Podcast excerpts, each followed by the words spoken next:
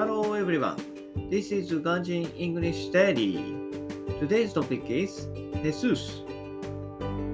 Google 翻訳の語訳で面白いことが起こった。I had a funny moment with a mistranslation by Google Translate. 私のチーム内でスペインに留学されていた人がいる。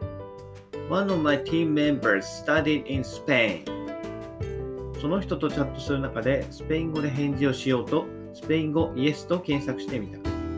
I looked up Yes in Spanish to try to reply to her in Spanish in the chat. その結果、ヘスースと出たので、そのままカタカナでヘスースと返信した。As a result, I found out that Jesus is yes in Spanish, so I sent her its pronunciation in Japanese katakana.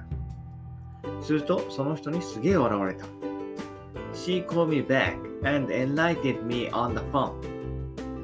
ヘスースは神様のことであり、イエス・キリストのイエスを拾ってしまったのだった。She explained to me that Jesus means God in Spanish, and Google Translate picked up the name of the person, Jesus Christ. That's all. Bye bye. Have a nice day.